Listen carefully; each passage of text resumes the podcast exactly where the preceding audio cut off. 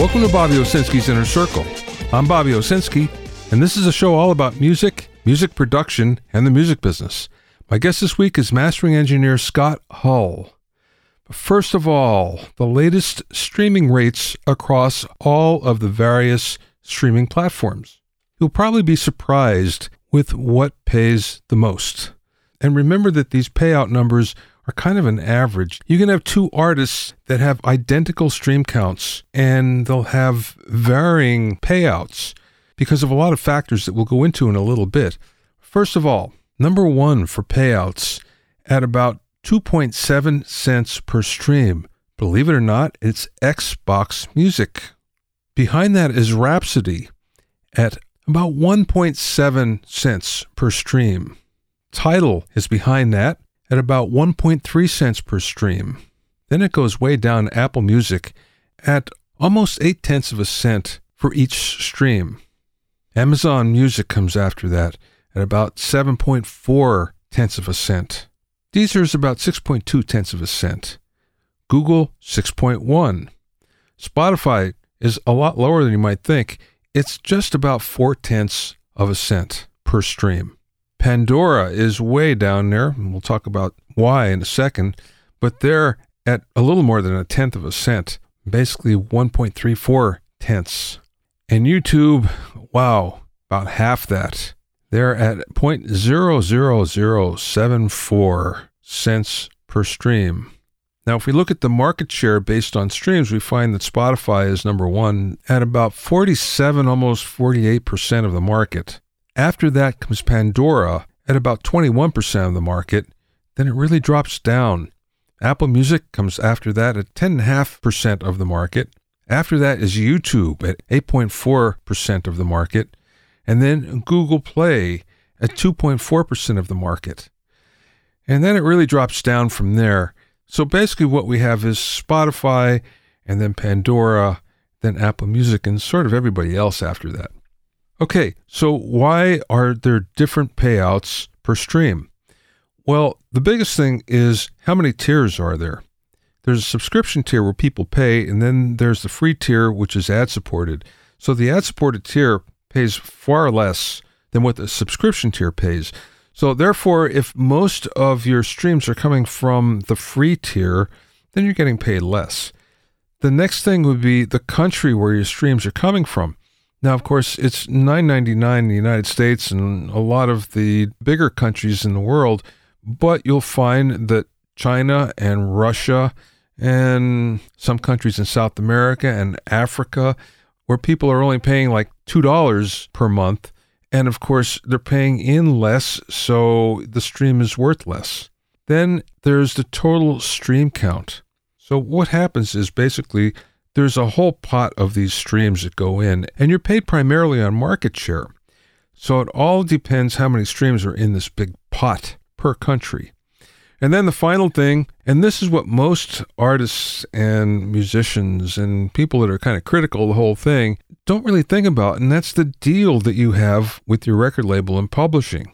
So don't forget that if they're taking 50% or more of what you're making, then you may be generating a pretty good amount of money, but the fact of the matter is, it's not really all going in your pocket.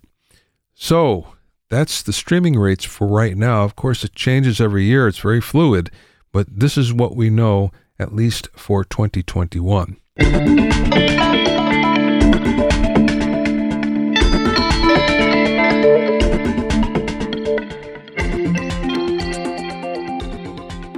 If you have any questions or comments, you can send them to questions at bobbyowsinski.com.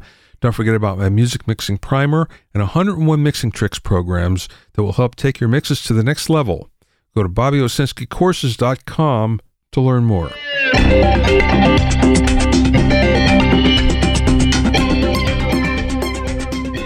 Now, here's something that's pretty disturbing bands are disappearing.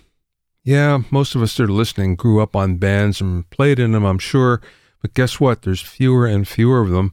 Just go drive around your neighborhood and listen to how many garage bands you hear. Bet you don't hear any. and it's not like it used to be where there might be three or four that would be playing. Mm, hardly one now. But there's actually more definitive ways to look at this. If you look at the Billboard Global 100, there are only five out of the top 100 that are bands. Same thing with the US top 100. And these bands are Maroon 5, Fleetwood Mac, Black Eyed Peas, Awesome City Club, and BTS. BTS is a boy band, so I don't know if you want to include them or not. And Black Eyed Peas aren't really players, so there you go. There's even fewer still. Festivals are the same, where you don't find bands that are headlining festivals anymore. So there's a number of reasons for this. One is it's a whole lot easier to become a solo performer. Anyone that's ever tried to start a band knows how difficult it is to find musicians that have the same vision and are willing to stick it out, especially during tough times. So it's a whole lot easier to just do it yourself, especially if you already have a lot of ideas. Now you can get those ideas out without having to rely on other people. It's a whole lot cheaper as well. You don't need expensive instruments like amplifiers and sound systems. You don't have to hire rehearsal space, and it sure is faster to make stuff than it is getting a band to sound good. Everything is faster in terms of decisions as well. A solo performer can make any kind of decision on their own, where you know what it's like with the band. Sometimes things can drag on and on and on, and you'll never actually get to the end of it. So that's another nail in the coffin of bands. A really big thing here is the fact that so many musicians today have grown up on rap and pop. So already they're thinking about solo artists because that's what they've learned from. That's what they've listened to. It's all about being a solo artist. So, of course, that's what they strive to be rather than being in a band. And also, being on a band, you have to get on the road to build a following where you can just go on Ableton and crank something out if you have an idea and you're a musician. There's yet one other big thing here, and that's labels would rather sign solo artists than they would sign bands. Solo artists are less of a hassle. It's a whole lot easier. Labels have figured this out, so they're more than happy to have solo artists. So bands are in trouble. It sure would be nice if there are more of them, and hopefully the trend will turn around again. But as of now, bands are a dying breed.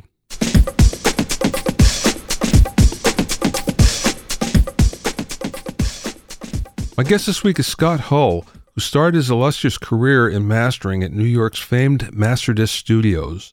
Rising from an assistant to chief engineer, Scott then took a series of jobs at some of New York's most excellent mastering facilities, including Classic Sound and the Hit Factory, before striking out on his own. He returned to Masterdisc in 2008, this time as the owner, where he continues to cut digital and vinyl masters for a wide variety of artists. Scott has mastered records for Sting, Bruce Springsteen, Steely Dan, John Mayer, Bob Dylan, Miles Davis, and hundreds more. During the interview, we spoke about Scott's experience assisting the legendary Bob Ludwig, interpreting what a client means and describing what they hear, why the tools of mastering don't always work as well these days, getting used to different rooms, and much more. I spoke with Scott from his studio in Peekskill, New York.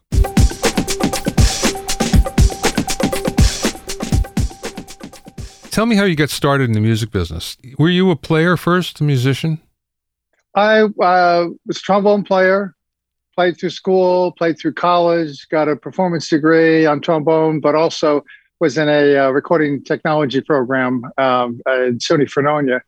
And um, I had some really good luck there. I had a really good professor, David Moulton, who went on to you know, do a lot of great things in the biz as far as education, um, maybe one of the best. And um, uh, of his of his ilk. Um, uh, he was there my four all four years that I was there, and uh, as just sort of fate would have it, one day I walked into his office and asked, uh, uh, you know, maybe I should be doing an internship. You think? And, um, and he looked at me kind of funny. Realized he just got and then told me he'd just gotten off the phone with Bob Ludwig, who was looking for a summer intern. And so he said, "Well, what about Masterdisc?" And I'm like, "Well, why not?" Um, hadn't really, you know, been planning on mastering as a um, long-term career. It was uh, it was an option. After the internship, I realized, uh, you know, what what amazing rarefied air to be hanging around in all day, every day. So, you know, by the by the time my my third uh, third favorite, uh, most favorite uh, producer, engineer, or artist walked through the door, I realized that's kind of where I wanted to be. Um, so then the internship led to a uh, an assistantship and uh, digital oh, recording was just coming around the corner within the next year or so after I started. To put it short, really, everyone else was busy cutting vinyl, and I was the guy who could take the manuals home and figure out how all of the digital stuff worked. and then I ended up teaching it, uh, frankly, kind of teaching it to all the other guys and helping them use it. Um, so I was the digital whiz kid, you know, in 1984, 1985. did they teach you how to cut vinyl as well? Yeah, well, that's all we did. Um, you know, uh, uh, I wasn't, I wasn't actively, all that actively involved in vinyl, other than assisting uh, on a day-to-day basis while vinyl was being cut, setting up the lathe, setting up the tape machine. Certainly being directly involved, and had gotten to the point where I was cutting some of my own things um, and cutting this uh, some things with supervision. But um, yeah, I mean, just you, you learned it more by being there um, through osmosis, and um, and I did I did learn a ton about disc cutting um, in those earlier days, um, uh, because that's that's what everything was about was getting it on vinyl. You had Bob Ludwig as a mentor, which is fantastic. It doesn't get any better than that. Do you think that it sped up the process for you? Because mastering is one of those things where it's an accumulation of experience, but being around him, did it speed everything up? Well, it wouldn't be my my my perception. Um, uh, I suppose uh, depending on who you know what what an alternate uh, path might have been. Uh, it was honestly, it was close to 10 years of day to day working in mastering that uh, on mastering projects uh, before I really was officially soloing on my own. Of course, I had done, I had mastered records. I had brought some things in of my own. Um, I had gone out and fished for some of my own clients, but to actually have my name on the door and my name in the schedule book and had you know booking time on par with the other engineers and masters. That was that was a ten year, literally a ten year haul. Kind of had to wait for someone to vacate a chair. To be quite frank, '93 when Bob left Masterdisc in New York and, and went to Gateway. That was that was the opportunity that I uh, needed to uh, be able to carve my own niche. You know, fill some really big shoes and carve my own niche at the same time. I had an interesting um, I think a unique experience there is um, because I wasn't tied down to a particular room or an engineer, and I was assisting really all the engineers at different times at Masters. I got to see really how everybody approached the project, the, the process. So in that respect, I, I saw um, and experienced a lot of different ways to do the same thing, and, and I think that was well, part of what I enjoyed about you know, uh, launching, going out on my own was was figuring out what what Scott would do. Because I knew what Howie would do, and I knew what Bob would do, I knew what Tony would do, and so I had to figure out what I wanted. One of the things I ask every mastering engineer is, how long did it take you before you felt, yeah, I got this, I feel comfortable? Ooh, um, tomorrow maybe. um, every day is a surprise. Every every day is somebody else's baby um, being born. Um, I, I, know it maybe it sounds sort of like the academic answer, but it's um, it's honestly some days are very humbling. Finding out that uh, you're not you're not necessarily the brightest ears in the room, and you've got to figure out how uh, how someone else is hearing it or what they're hearing. I particularly resist the, the kind of general temptation to just to to uh, say, "Well, it's not in there." You, you're hearing things or I can't be. I've I've been proven wrong so many times by people that were, you know, were so um, much more clearly understood the music and the, their particular production than I did. Quite often, there's sometimes another reason. There's sometimes another ex- explanation for the noises, but to say just because I, I I'm not hearing them the way my clients are doesn't mean that they're not there. Uh, so so um, that was one thing that uh, uh, really kind of mattered to to me was to always listen really carefully, not only to what the speakers were saying, but what my clients were saying. So, is this a taste thing you're talking about, or, or technical? Um, definitely the creative, the the interpersonal uh, issues and creative are really the things that I had to, that um, not, not to struggle with, but the constant evolution of being a good listener both to the speakers and to the clients, what they needed, and sometimes what they would say and what they wouldn't say or couldn't say. Um, some very notable um, uh, producers and artists that I've worked with had very very interesting ways of describing what they wanted or what they were hearing, and so I had to try to interpret that, create a sort of a, a truth table or a, a reference list of what does this person mean when he says uh, crunchy? what does someone else mean when they say punchy? You know, it's just it becomes uh, that becomes the, uh, the, the challenge really. Um, I'd love to I'd love to try to prove things to you know to prove you know not only what I'm hearing but to reference other things um, and go on. But ultimately, comes down to how the client's feeling about something, and so you just have to you have to always go with that. So you worked at MasterDisc for 10 years before you basically got a chair. And then how long did it take before you became chief engineer? That was a three year or so process, well, maybe a little less. It was the, the, the chief engineer role um, was more like a chief technology uh, officer um, at the time because I was uh, uh, heavily involved in all of the Sonic Solutions uh, rollouts, um, all the all the technology that connected the workstations together, um, training and installing. Um, you know, Sonic Solutions was the the premier workstation at the time. It was the only one that really, you know, kind of knocked the ball out of the park sonically and with a waveform display that was crazy good. Um, and it had a huge learning curve. So really, anybody that came along uh, came into the into the fall that MasterDisc had to had to either you know be trained on it. So that was my big role there. I think that was the reason why I was um, was was chief engineer there, not so much because I was the chief biller or the or the you know the the the, the biggest name in the book. I was uh, they all kind of relied on me to well to, to, this, to one degree or another. It really depends on who we're talking about, and I'm not trying to take uh, uh, uh credit for the other guys. I just I just know there was that there was a there was a need for somebody that that uh, wasn't um, that was that was doing the, the business for the studio, not necessarily for themselves, and and that was kind of my role, and that's why I had that that title. Then you left MasterDisc. Why did that happen? Um, things changed. Um, I had been principally involved in Greg Calbi's coming uh, and success at MasterDisc when he came from Sterling over to MasterDisc and then his departure back to Sterling uh, left a hole.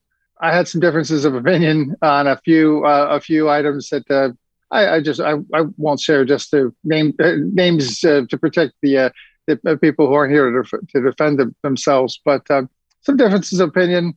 It, it was becoming stale, and um, it was uh, you know, I, I think I not only worn out my welcome, but had uh, it was was going pretty stale with the uh, the fact that I, I, didn't feel like I was uh, achieving or performing at the level that I, I really could because I was um, maybe putting out everyone else's fires and leaving mine ablaze. Um, I even had occasional clients go to the owner and complain that I was being pulled out of my sessions too often to put out fires in other people's rooms. And the first time they thought it was novel. The second or third time they they started looking in the yellow pages for another mastering studio. Yeah.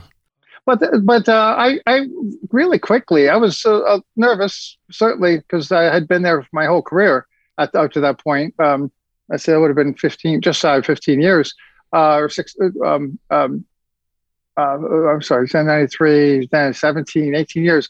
But it's, um, I quickly found out that there was a lot of other opportunities out there. I just hadn't uh, ever been asked and, and, looking around.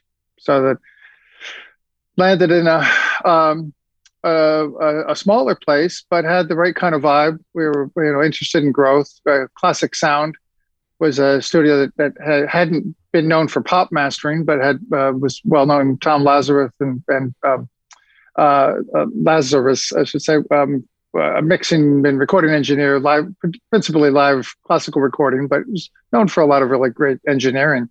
Uh, it's just a place where I could open, spread my wings, and really took off. That's why I did uh, some of my bigger records of, of my career, really, in that next three or four years. Then you went to Hit Factory. So that's completely different because to be in a mastering facility, dedicated mastering facility, and then to be within the walls of an iconic big studio like that, different vibe. I think I was trying on all the you know different suits, going around town trying on the different suits until I found one that fit.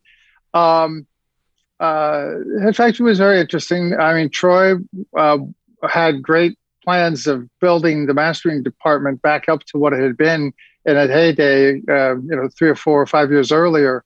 And um, you know, I think I was was honestly intending to do that. Was we invest in, and bring some people on board and and and really make make make a notice of the thing because because it had kind of languished. Chris Gehringer and Tom Coyne had left, and uh, Herb Powers, and uh, you know there was there was there were some young mastering engineers there when I when I went there, and I, so I was coming in as a as a young senior engineer, you know, um, with more experience than than a lot of them. But life did, life turned to uh, you know turned a funny corner for the Germanos um, not long after I got there, and and that opportunity kind of started to started to wilt.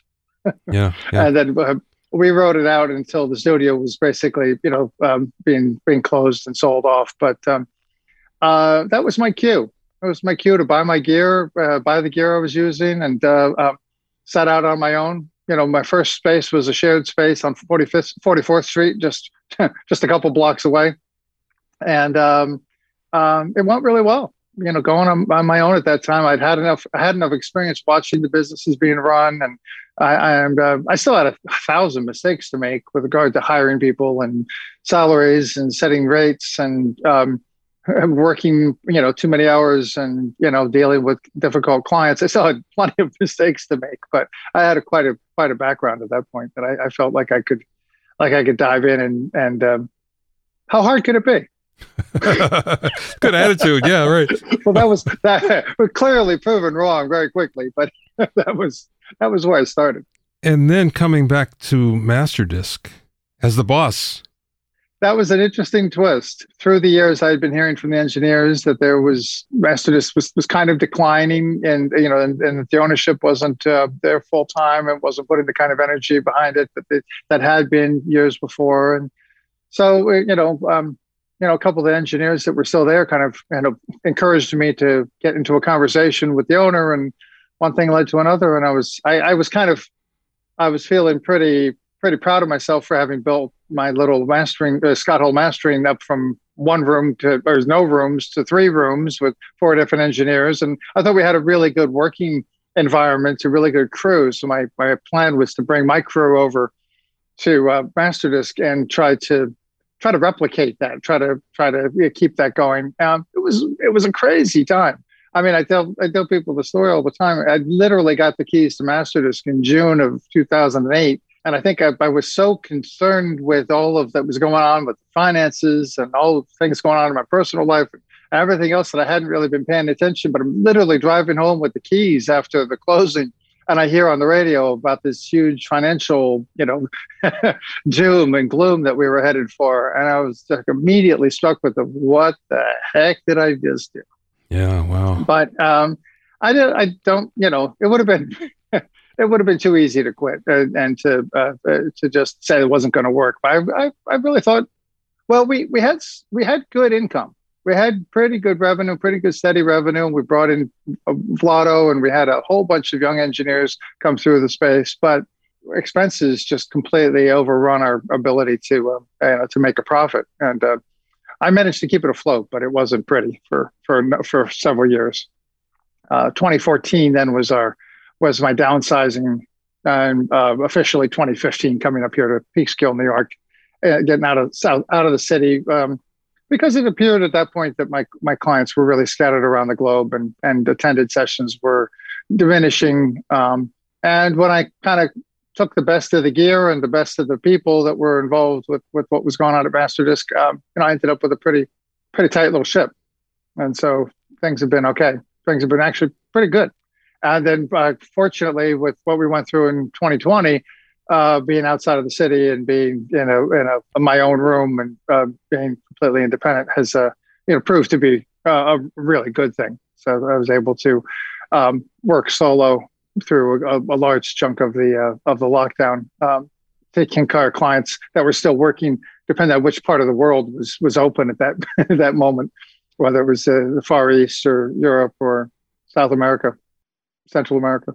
The mastering business in general has changed so much, especially in the last few years, where it seems like there's more indie clients than there are label clients. Do you find that to be the case?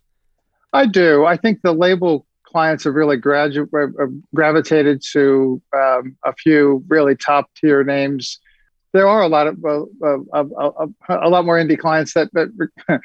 Um, fortunately, they, they they really kind of need what we the, the knowledge that we have. Unfortunately, they, they also need a lot of education to understand what it is that we're doing and why. And um, I, I, do an awful lot of um, re-educating um, of uh, uh, just to get projects in the door um, so that they have a chance of surviving the process. Um, I'm not one to just kind of put a stamp on it and stand it back out and say, well, it, it sucks, but that's about as good as it can be.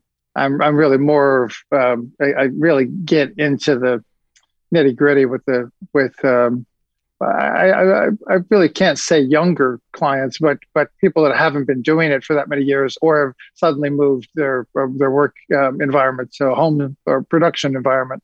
Any one of these that are a little less experienced, um, uh, you know, I'll really kind of dig in and try to find some way that I can help them make their make their mix better, make make the master process work better for them. Is there one particular problem that you keep on coming up with in those situations?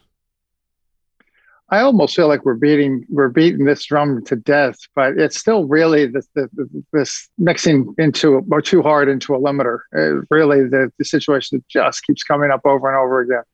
You know, every master engineer has their own sort of pat way of you know responding to it. Like you know why you know you got to leave us some headroom. You got to you know we, you know we can't put the icing on the cake. It's all ready for us. You know, whatever kind of uh, um, uh, way you like to say it, but but, but quite frankly. Um, the tools of mastering don't work as well if the mix has already been been um, heavily limited. Um, and just because it's loud doesn't mean the tone's right. And so if the tone controls don't work as well, uh, you know, it can really be an issue. But but there's this huge caveat. If the mixer has mixed through the limiter and made his mix decisions based on the settings and the effects of the limiter, um, you know, they'll comply and take the limiter off the two bus, but then the mix sounds awful, and yeah. then they're wondering why I can't, you know, I can't fix it for them because they've really uh, they've taken away, you know, all of the well, they've undone the decision making. I, I, I put it look at it this way: if you if you if your release is for digital only, you kind of can do whatever you want to do. Uh, that's that's that. If you want to present a really high volume master mix, that's fine. There's definitely some compromises that go come into play there, and we can talk about them on a more subtle basis. But if you're producing for vinyl, you're really tying our hands, really, quite simply, not producing the best mix for vinyl that you could be making. And uh, it's it's really, in my opinion, uh, not as a mixer but as a master engineer, but my opinion is that is to make your mix without the limiter and then uh, you know add the limiter add the loudness um, you know add your average level that you need for competitive whatever once you've got your mix together so that that kind of goes back to controlling the dynamics on a track by track basis not just relying on a stereo bus compressor to, to pull your mix together uh, you know it's it's it's said from a point of of experience in like what makes a a, a mix work well on vinyl, um, you know, there's certainly plenty of very notable producers and, and mixers that will disagree with me on the process. Um, um, I could rattle off several names that I'm sure you already know. People that that really mix to a particular loudness level, and you know that's when they, their mix is done. So that, that, that's really that's really all you're going to get. That's really how it's going to turn out but analog and the lathe is a different beast. Uh, there's always another side to it. Um, I, we can cut anything. It's just a question of whether it really turns out the best that it could have. There are compromises. I want to come back for a second because you talked about well, they, you've gone through different studios and working in different rooms. How did you find that in terms of getting used to a particular room? I honestly have a feel the feeling like I'm I'm quite adaptable. Um, and I don't think I, I was really born with that. I think I think the practice of moving from room to room and having to adapt um, gave me, um, you know, uh, uh, caused me to uh, become better at that skill. So um, I have uh, recordings masters that I've made throughout the years that are kind of my go-to. They're my my my um, my baseline. it's kind of an interesting uh, eclectic group of songs because I have a really wide range of styles of clients that I work with, and so it's it's not a sound. It's more like um, it's more like uh, extremes. I have a, a, a, master that was done for Edie Brickell that has more bass on it than anything else that I've ever done, and that really and I know how that sounded in the room. I remember how it sounded in the room that I was familiar with, and it sounded like it was a little bit ready to blow up. It had so much round bottom, but it was mixed to one inch analog. You know, they wanted it to be big, and they, they and my goal there was to just you know leave as much space in it as absolutely possible. And that's so records like that. I have another one that's got like a bright vocal that you know, will almost peel paint, and and so it's it's kind of peculiar. I can always play the stuff that sounds good, but if I'm in a new room, I want to know if it's going to tell me that the stuff that sounds questionable. I can identify. I can identify what's wrong with it or what's what's right about it in, in those rooms. So it's it's a little bit different uh, process of moving um, like uh, uh, as a mixer moving from room to room, which you might have to do, you know, on a daily basis. This is um, needing to be able to hear, you know, a half dB or even a quarter dB of EQ, you know, across the majority of the spectrum, and and be able to, you know, really know you're hearing the difference. I, I guess the other way of saying it is, um, I I tweak the rooms until I can do that. And I, I, I honestly, it, none of my rooms have been uh, shot out to be roller flat or, to be even to meet a particular standard. They're all different. Um, if you study my work uh, chronologically, though, I don't think you hear a big change. There are some changes from the Masterdisk era, especially the Hit Factory era, because my room was changing like the whole time I was there. Um, I was working in two or three different rooms, and I, I, only for about six months did I actually have a, a room that did that, that stopped changing. So that era was one that was kind of difficult to, to nail down. But on the rooms that I get comfortable with, it's about a two week process for me to get comfortable. And the ultimate test is when my clients stop asking for revisions. Oh. when I send, when I send them back something and they're happy with it, then I know I'm really getting close. Or at least I'm getting I'm within their tolerance. So then I have to then I go for a little further, tweak, tweak it to my to my satisfaction. Are you using the same monitors that you've used for a long time? That's the key to this. I've brought the, exactly the same monitors and amplifiers between all of my rooms since since since the first iteration of Masterdisk. They're the Sovereign uh, Duntech Sovereign 2000s that are sitting behind me. Were quite popular within certain realms of at, at mastering um, uh, they just become the way I hear now. So I, I, I know that there's better speakers or more accurate or more even even more transparent, but this these are how I hear. And so I, uh, anything else would be a much longer learning curve. Uh, I, I'm, I'm, I'm almost uh, almost superstitious about changing my speakers at this point. Yeah, yeah, I could see why. You get used to those and you don't want to change. Yeah, yeah. I'm actually a little careful about changing drivers. Um, you know, I, I try not to change a whole bunch of things all at once. I think our ear and our brain kind of fills in the gaps. If you make small changes, it will, you know, uh, automatically sort of allow you to adjust. When you make a big change, then then then all the doubt and the, the, uh, uncertainty comes in, and it changes the way you hear. And um, I don't know. What do you think? And then all of a sudden, you're not a mastering engineer anymore. Yeah, yeah, yeah. Do you do different masters for streaming than for CD? Or well, I know uh, obviously you're going to do uh, a separate one for Apple Masters, but besides that, well, it's a it's a tricky one because um, we still have loudness concerns and loudness competition um, for digital downloads and people and CD, or when people are combining songs from different artists into playlists. Streaming that now is is a pretty well understood loudest normalized environment where uh, you know the loudest thing in is not going to be the loudest thing on playback. And it, it really you, you, you lose quite a bit um, in terms of of the um, the fidelity of the tune by going for the loudest one loudest kid on the block. But um, there's still a concern if um, if a producer uh, deems I had a recent client that deemed their playlist, their acceptance into playlist was uh, playlists was going to be a significant way that new people are going to find out about this artist or about this song, and um, they wanted it to be the loudest thing in the playlist, and so that it was. Um, uh, you know, kind of, I kind of went along with them kicking and screaming, but it's because it, because it, certainly wasn't the best sounding version of their song, but it, um, they had a goal in mind. They needed it to be loud in everyone's playlist um, uh, in a non-loudness normalized environment. You, that, that's still that's still a thing.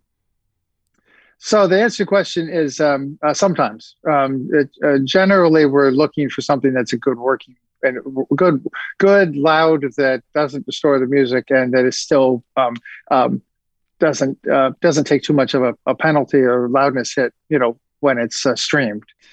I don't know if it, I'm my my approach is still universal or not. I, I, know a number of people used to do it this way. The last time I checked, last time we had a conference where everybody got together and talked about these things but it would seem to be just a little bit over the the the uh, the LUF standard for um, for Spotify, just enough to not be too pain, you know, to to not take too much of a penalty, uh, um, but still have it be appropriately loud and competitive. Um, I'm not a big fan, to be completely honest. I'm not a big fan of of trying to make things loud. It's I I usually. Uh, I'm on the other side of this, trying to argue all of the positive points for for loud for dynamics and and for um, continuity and and uh, realism, but that doesn't it doesn't float with all with everybody I work with. Yeah, you know what's so funny about that? If you go to a hi-fi show or just even any kind of speaker demonstration at a conference, and the demo material that they play and what makes people ooh and ah are the things with the most dynamic range that we absolutely love, and yet that's not the way popular ears are hearing it. Yeah, there's a bit of an age, um, you know, a, a, generational thing there, but it's also a habit.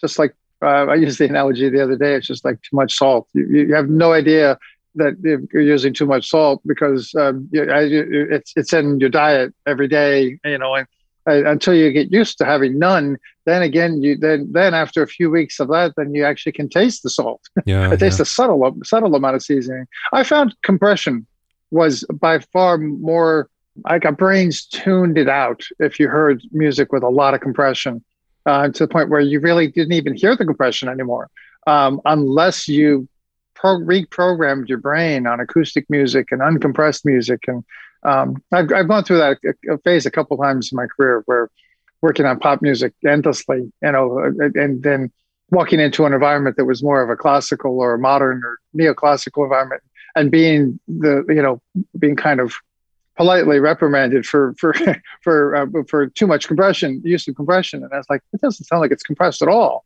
Then obviously realizing that um, I had become immune, quite immune to it. Um, the, the the consumer is immune to it as well, of course. Yeah.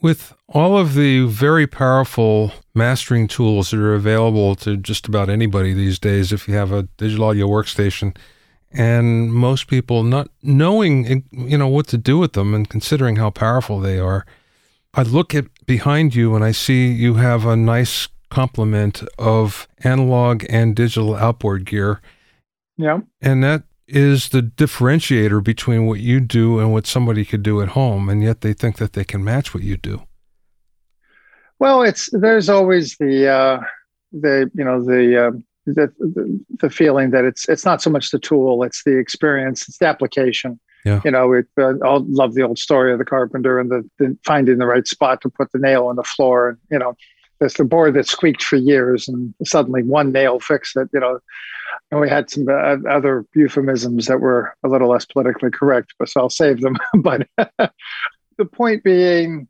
would I come up with roughly the same masters if I just worked in the box. At this point, it's close. It's close. But there are days when my when my uh, analog tools uh, destroy the best thing I can come up with. Uh, just absolutely you know, so much better than the best thing I can come up with with plugins. I, on certain types of music, I still will work up both and kind of do a do a kind of try to do a fair analysis of the two. I, I tend to I, I really try really hard not to talk myself into liking the plugins because they're easier and faster. Um, uh, I, I, really, I work one up as if I, I, was, I had one client and work up the other chain as if it was for another client. and then I sit back and listen to two, and occasionally send uh, two versions to the client to get their feedback on them. And usually not telling them what the differences were, just letting them decide which approach suits them better. Um, the tools sometimes change your approach, and then of course we have um, our favorite settings on on all this gear. So it's a, it, it, you, know, you kind of reach for the Sontec EQ for a particular kind of noise, and it's, it's each for the Avalon for a certain kind of sheen or kind of of um, of uh, uh, uh, width or depth, and so it um, if those tools, if those uh, um, particular settings don't work, and you experiment well around with some other things, you reach for another tool. And sometimes it's it's easier to uh, just try something else, and I would say I'm still much higher percentage out of the box than in the box. Probably, uh, uh, probably well, um, close, pretty darn close to 80% out, out of the box, even though there's projects where I'll use both. There happens to be some curves in the Weiss digital, um, that um, digital EQ that I can't really replicate in analog without artifacts. So when I want to do certain maneuvers in the bass, or particularly one particular thing is a very broad um, upper mid range thing that's um, that it really can only be done with that or with a certain high, really high end plugins. Um, uh, the, the, analog gear just doesn't kind of do that. Most of the analog gear doesn't do that really, really broad uh, tone control stuff. It's more, uh, it, it, it, was was built to be more critical, more more parametric. Last question, Scott. If anybody is qualified to answer this, I think it's you, considering what you've gone through in your career. What's the best piece of business advice that you either learned along the way or maybe somebody imparted to you? Ooh, there's a couple. Um, the first one jumps into my head was an, a, a, a, a, brother-in-law of mine that was in a, um, had his uh, master of business administration and was, was working for Wall Street. And I told him that I was going on my own. He, he just said, get comfortable being uncomfortable. um, I had uh, that was after I told him all my plans for um, having my own business and having people doing work with me and beside me was going to allow me more freedom to uh, pursue other things. And and his uh, his chuckle still lives with me. I still hear it every day. No one will deny um, that it's a whole lot of work. Um, it is a lot of fun, though. I, I do get a lot of uh, a lot out of proving everybody wrong on a day to day basis. and I can still I managed to pull this off and actually, you know, have a you know pretty decent living out of it. Um, one thing that was fairly important to me from years ago, and one of the reasons why mastering was was appealing is that it, it, there was some stability to it. There was some uniformity. There was a, you know a, a regular work hours type environment. Um, certainly, there were exceptions, but we weren't on the road you know, touring and and you know, living out of vans and buses. So I, I kind of in hindsight missed some of that, but uh, I guess I, I got my fill of that in my college uh, collegiate jazz ensemble where we ripped up New York State from one end to the other in tour buses for for for three or for three and a half years. But um, other business advice, wow, it's it you know it's kind of classic stuff. It's um, your gut's probably telling you what's really going on. So you just got to figure out how to take your own your own advice. Um, almost every change that I've had to make, I knew I had to make it months, if not years earlier. I just was resistant to change. That's a good one. Yeah, yeah. You, you probably know your your, your reaction. You, you probably already know what you need to be doing, but it's um it's hard to it's hard to convince yourself uh, of that. Um, um, I guess that maybe the last one is not every great everything that seems like a great idea needs to be pursued. I, I, tried to do a little. I have really tried to do just about everything that comes across my desk, and still kind of guilty of that. Uh, I, I, I, still not that I want to give up anything else that I'm doing, but I, I don't want to be late to the late to the party. So I'm I'm um, always trying to kind of stay current. I mean, I started this career as the uh, as the computer and digital, you know, um, the, the local, you know, the in-house computer hotshot, you know, and so I, um, I, I still feel like I'm trying to catch up to technology. yeah, welcome to the club. exactly. You can find out more about Scott at masterdisk.com. That's master, M A S T E R, disc, D I S K, masterdisc, all one word, dot com, or you can go to scotthullmastering.com, Scott, S C O T T, Hull, H U L L, mastering, scotthullmastering.com. Thanks for listening and being in my inner circle. Remember, if you have any questions or comments, you can send them to questions at bobbyowsinski.com.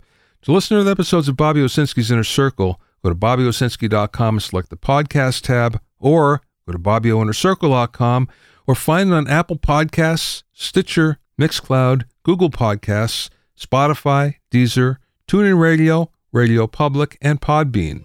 At bobbyowsinski.com and bobbyoinnercircle.com, you'll also find a sign-up form for my newsletter and for alerts for new podcasts. This is Bobby Owsinski. I will see you next time.